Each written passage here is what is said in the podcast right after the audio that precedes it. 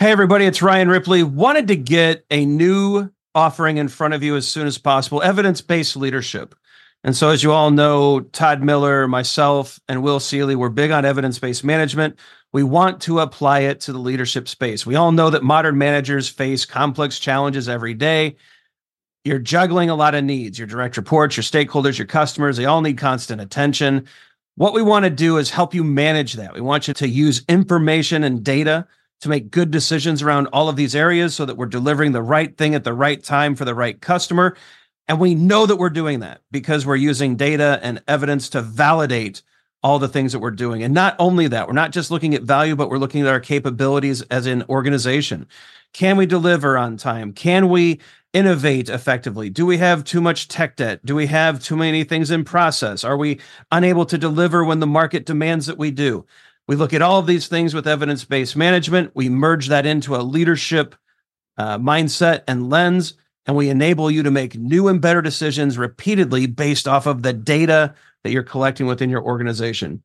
It's exciting stuff. We hope you can join us. Visit agileforhumans.com forward slash EBL course. Join us in one of these offerings. We think you're going to love it. Hope you can join us. Use Agile for Humans, the number four to take another 15% off of this course. And uh, we can't wait to see you there. All right. It's episode number two of Fixing Your Agile Metrics. I'm professional Scrum trainer Ryan Ripley. That gentleman over there is professional Scrum trainer Todd Miller. This gentleman below me is professional Scrum trainer Wilbert Seele. I'm his I'm Will's hype man. Gentlemen, how are you doing? Great. All right. Doing good. I think today we're going to talk about oh, uh, uh, one of my least favorite words utilization. Right? Will, kick us off with a story, would you?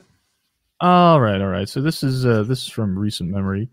Um, so I'm I'm I'm working at this client. One of their teams is uh, starting to use Kanban, um, They've they've mapped out their workflow. They've got their WIP limits in place, and Daniel can tell tell you all about how how how all of that works. Um, but after trying that for about two weeks or so, the team's manager comes to me and says, "Listen, I've been getting a lot of complaints from people in that team that they have a lot of idle time because they start on some work, then it's blocked, and then they can pull new work because of their WIP limits. And and I tell them to try to stick with it, but I'm also a bit worried because you know, there's a lot of idle time. This doesn't seem efficient at all. And I don't know, Todd. I see you make a face at this point. Like I, I get the feeling we're on the same wavelength here. Can you hear your thoughts on this? Yeah. Why not just fix what's blocking them, right? Like, well, and why? So, you know what? Let's pile more work on, so more gets blocked, so that we forget more of what we're going to. It's supposed to be doing, and then just because that's all blocked, and we have so much work in progress, let's let's put more on because we're not busy enough. Because God forbid someone be able to, you know, have two minutes to have time to get a cup of coffee and go to the bathroom during a day. It shouldn't have that amount of time. That's why I'm. That's why I'm chuckling. What do you think? I love this example. So uh, so I love situations like this because they're because they're all too common. But this is really where kind of the the rubber hits the road when it comes to agility. Because right now we've made something transparent. Something is blocking these people habitually. Um, so go out and fix it. Like agility, Kanban won't fix this for you. Scrum won't fix this for you. It's just it's just pointing out the problem. It's making it more visible. Um, but going on and fixing things and changing things in your organization is more painful. And I think if you step into this agile journey with the with the mindset of, oh yeah, I'm going to make more efficient use of my people, you're in for a rude awakening because it it really isn't about that. Um, but it does show a, a really interesting part when it comes to when it comes to metrics. Like, what are we looking at here? Right? We what Kanban does is it shows you process metrics shows you metrics around flow. What the manager in this case was looking at, and even what these team members were looking at, were people metrics. They were looking at utilization. Mm-hmm. Very different things. Yeah, you know, well, this, uh, oh yeah, I was going to say, Ryan, I you were you were saying the word traffic jam. well, I mean this this is a you know Creative Commons photo of a traffic jam. I think the highway is 100% utilized here. What's are we getting anything done? Well, if you if you if you ask the big oil companies, yeah, definitely. well, okay. right, but if you ask the person sitting in the car, they're really it's it's a quick way to nowhere, isn't it? Oh, but the engine's still running, so maybe that's good.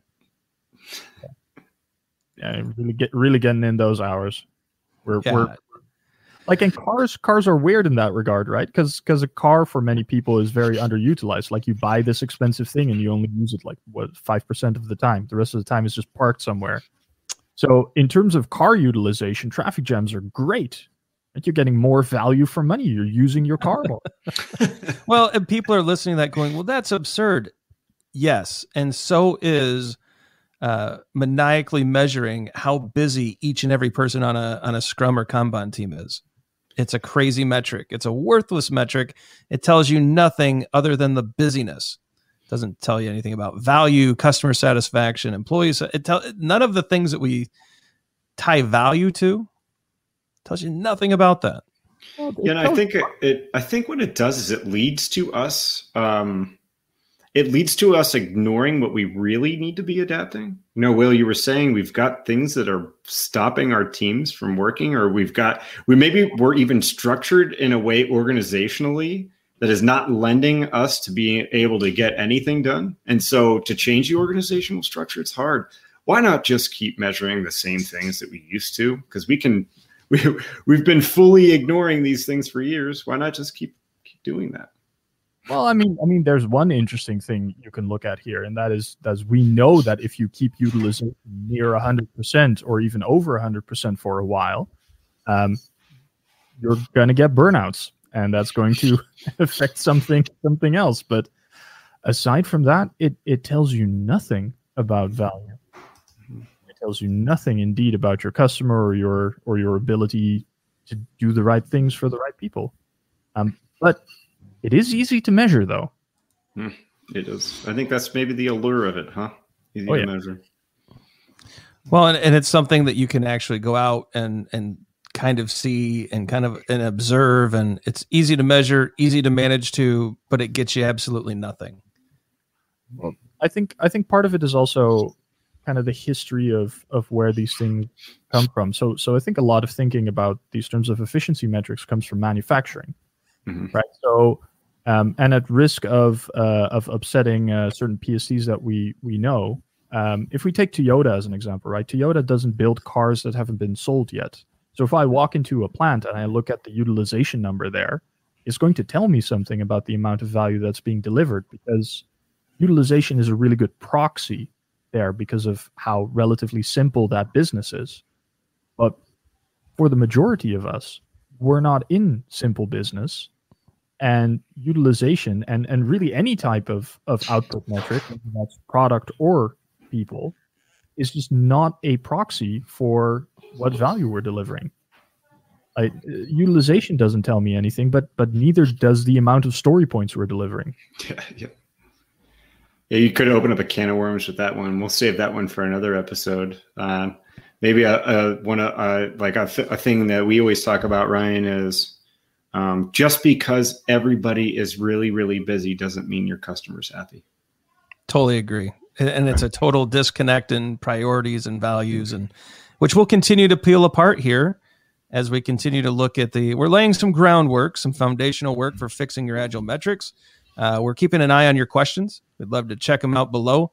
Uh, let us know what you think about the metrics, which ones you think perhaps we'll go into some that we think are valuable. We'll talk about EBM, but we're curious based off of these conversations, what's valuable to you? How can we help? And uh, are you are you more worried about um, efficiency instead of effectiveness, which might be the topic coming up. How effective were we in our efforts as opposed to was everybody busy? Was everybody walking fast? Was everyone carrying papers? Um, Carrying but that's but that's for next time. And so be sure to check out the socials, hit that like and subscribe button so you know when the next episode of Fixing Your Agile Metrics releases. Uh, check out the videos below. We provided some excellent supplementary content uh, for you to check out.